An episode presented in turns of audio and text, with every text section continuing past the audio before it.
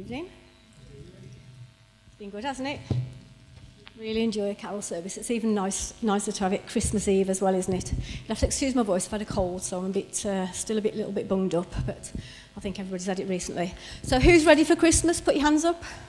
It's a bit late now, to be honest. If you're not, isn't it? So, if you're not, if you forgot it now, then it's too late. Turkey out. Yep. Presents wrapped. Good, good. Stockings up. Hmm, later. Who's still got stuff to do when you get home? Yeah, a few of you, yeah. But you know, for some of us that are super organised, it's lovely when you can sit back and relax, isn't it? Knowing that everything's ready for the big day. So, kids, when you get home, that's teenagers as well, it's PJs on, straight to bed. Does that sound like a plan? No. Who thinks it's a good plan? The adults, yeah, definitely. So, children, just where, you sh- where you're sitting there, shout out what's the best part of Christmas? Food, definitely, yep. Presents, yep. Sleep, mm, yeah, yeah. Christmas afternoon nap, anything? Santa coming down the chimney, what did you say, Luke? Jesus, brilliant answer. Well done, top of the class there. So, who likes their Christmas dinner? Yeah. Who thinks about like turkey for weeks? Yeah, it's lovely, isn't it? Ever, who doesn't have turkey? Anybody doesn't have turkey? Oh, a few. Yeah, I know a few don't like turkey. Terrible. So, who has crackers on their table? Who, how about this for a ginormous cracker? It's great, isn't it? Now, I've got a few facts about crackers, so this is, you're going to find this really, really interesting. Okay, so this is something that you can talk about around the table tomorrow. Christmas crackers are a traditional Christmas favourite in Britain and have been around for over 150 years. The world's longest Christmas cracker measured 63 metres in length and 4 metres in diameter. That's pretty big, isn't it? I don't know what was inside, but it sounds good. And it was a London confectioner, so a guy that made sweets, called Tom Smith, who invented the Christmas cracker in 1847. And Tom Smith included the snapping sound because he was inspired from the crackle of the logs in the fireplace. So that's where we get the bang. You can purchase six crackers from Harrods for £750. But, yep, 750. The most expensive crackers were £4 million. This is, well, this is what Google told me anyway.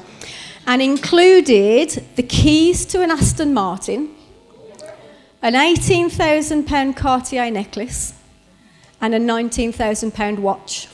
So, look in your crackers on Christmas Day, you never know.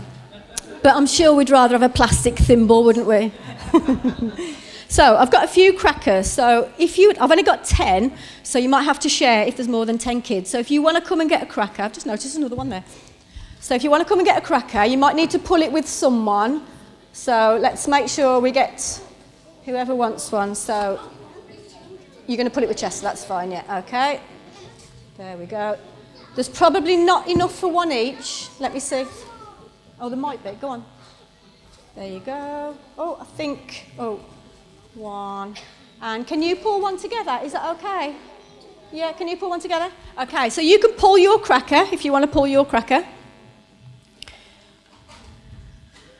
Oh, where's the bangs? Oh, there we go. It's better.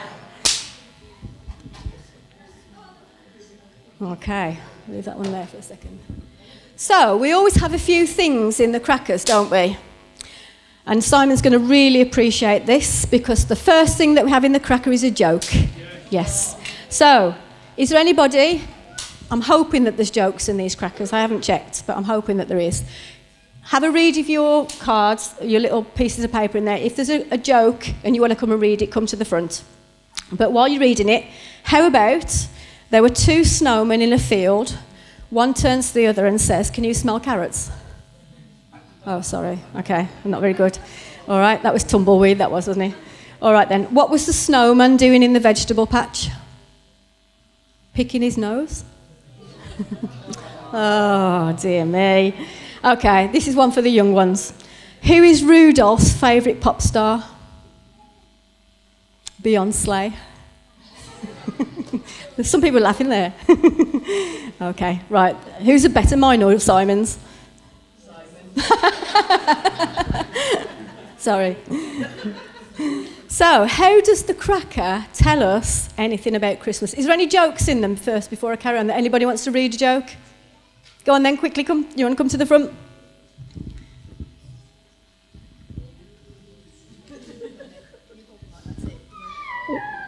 Why is Santa like a bear on Christmas Eve?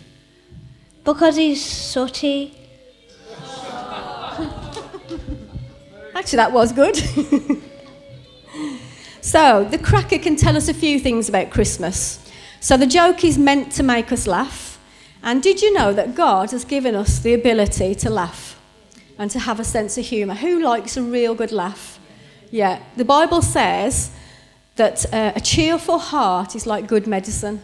So, you know, if we're cheerful, if we have a good laugh, it's like taking some medicine. And we feel so much better, don't we, when we've had a good laugh? You know, there's times where we've laughed and we've absolutely cried with laughter, which is, sounds a bit weird, doesn't it, when you cry, because that's sad. But you cry with laughter and it just makes you feel so much better, better afterwards. And the laughter represents joy. And the joy that Jesus brings to the world, the joy of his love and the care for us all. And we sang that Christmas carol tonight, Joy to the World. The Lord has come. Joy is something inside of us that happens when we follow Jesus and begin to live a life knowing Him. It's not just being happy, it's more than that. And there's a, well known pastor in America called Rick Warren. He said, Joy is the settled assurance that God is in control of all the details of my life. The quiet confidence that ultimately everything is going to be all right, and the determined choice to praise God in every situation.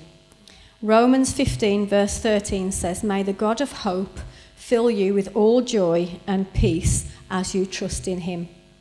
Jesus brings joy. So the next thing that we find in our cracker is a crown. Did you find your crown? Oh, so Chess has got his on. Anybody else put your crowns on if you had a crown in your cracker?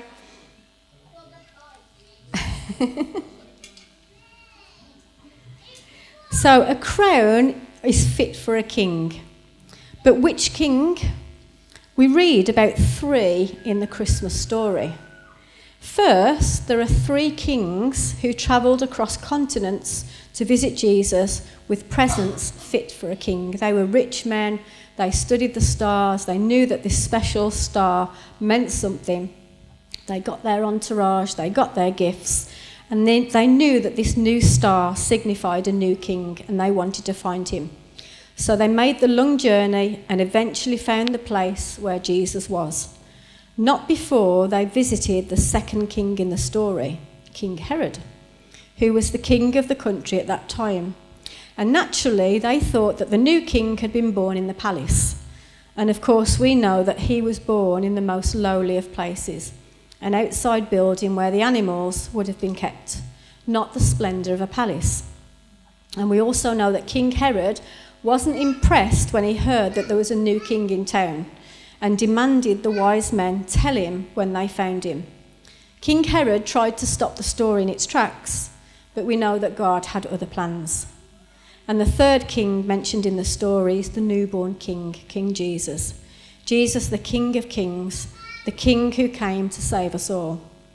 The wise men bowed down before this small child and worshipped him. They knew he was the king that had, they had been looking for, the king born to save mankind from their sins. I read this quote, but kings aren't born in dark caves used to house animals. Kings don't make friends with fishermen and tax collectors. Kings aren't killed in a way that Jesus was eventually killed. So, in the Christmas story, God is telling us something about what kind of people really matter in the world. It's not just the people that live in the palaces, the ones that have lots of money and the ones that are respected by everyone. What about the shepherds? You might think that that would be a really relaxing job, sitting out in the field looking after a few sheep, sitting in front of an open fire. But the shepherds were considered the lowest of the low because of their occupation. They weren't even allowed to worship in the synagogue like everyone else. They were people that everyone thought that God had no time for. But God sent a whole host of angels in order that they should be the first people to greet the Messiah. The king that was born for all people, rich and poor. So we've had a, a hat, crown, we've had a joke. What else do we find in our cracker? The present, the gift, yeah. What did you get in your crackers? Somebody shout out what you got. A paperclip, yay, so useful. Anything else? Did anybody get tweezers? No. Lots of exciting things in the crackers. I was hoping for the Cartier necklace myself, but there you go. So we get a gift, and in this cracker, to be honest, it's not the greatest gift, is it? And most of them will end up in the bin. And we've bought some more for home that are all plastic free now, so all they've got in them is bits of paper. So I bought the best ones down here. But it does have something to tell us about Christmas. This is a free gift, and Christmas, and at Christmas we celebrate another free gift.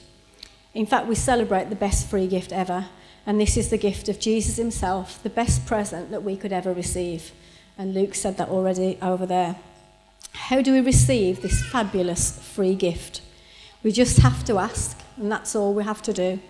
Jesus wants to be our friend, he wants to be our helper, he wants to be our counselor, our guide, our protector, and not just at Christmas, because the free gift of Jesus is always available.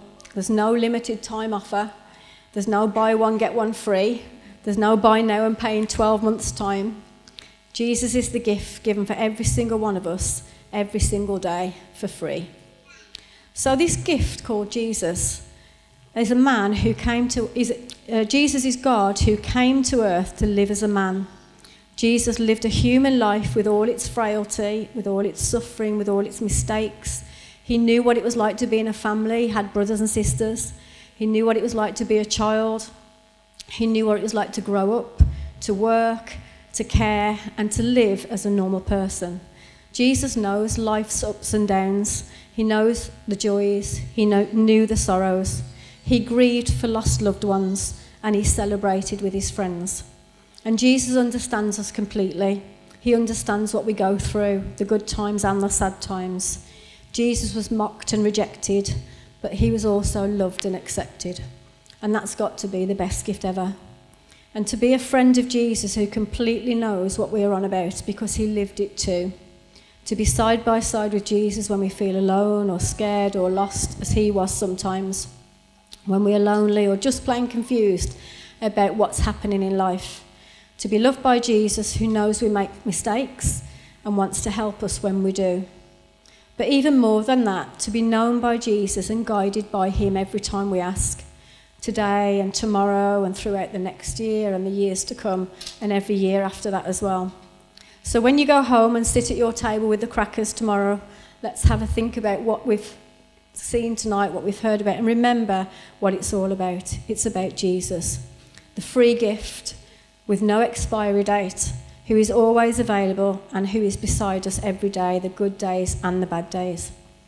Christmas is a time for gift giving, and we all love to receive a gift, don't we? Who's really looking forward to opening their gifts tomorrow? Yeah, me too. And the best gift of all is Jesus, God's gift to us. Sometimes we forget what a gift really is because it's a symbol of love. Given without the need for anything in return. There's a saying, isn't there? It's better to give than to receive. And sometimes that's so true when we see the looks on people's faces. But sometimes, you know, we often think that gifts we receive are things that we've worked hard for or have had to struggle and compete for. But the Christian faith tells us that's the opposite. The message of Christmas is that this baby is the main, in the manger is God's gift to us because he brings us life in all its fullness, both today and in the eternal life to come. And we get this gift not because we deserve it or we earn it, but simply through trusting God. 2 Corinthians 9, verse 15 says, Thanks be to God for his indescribable gift. Amen.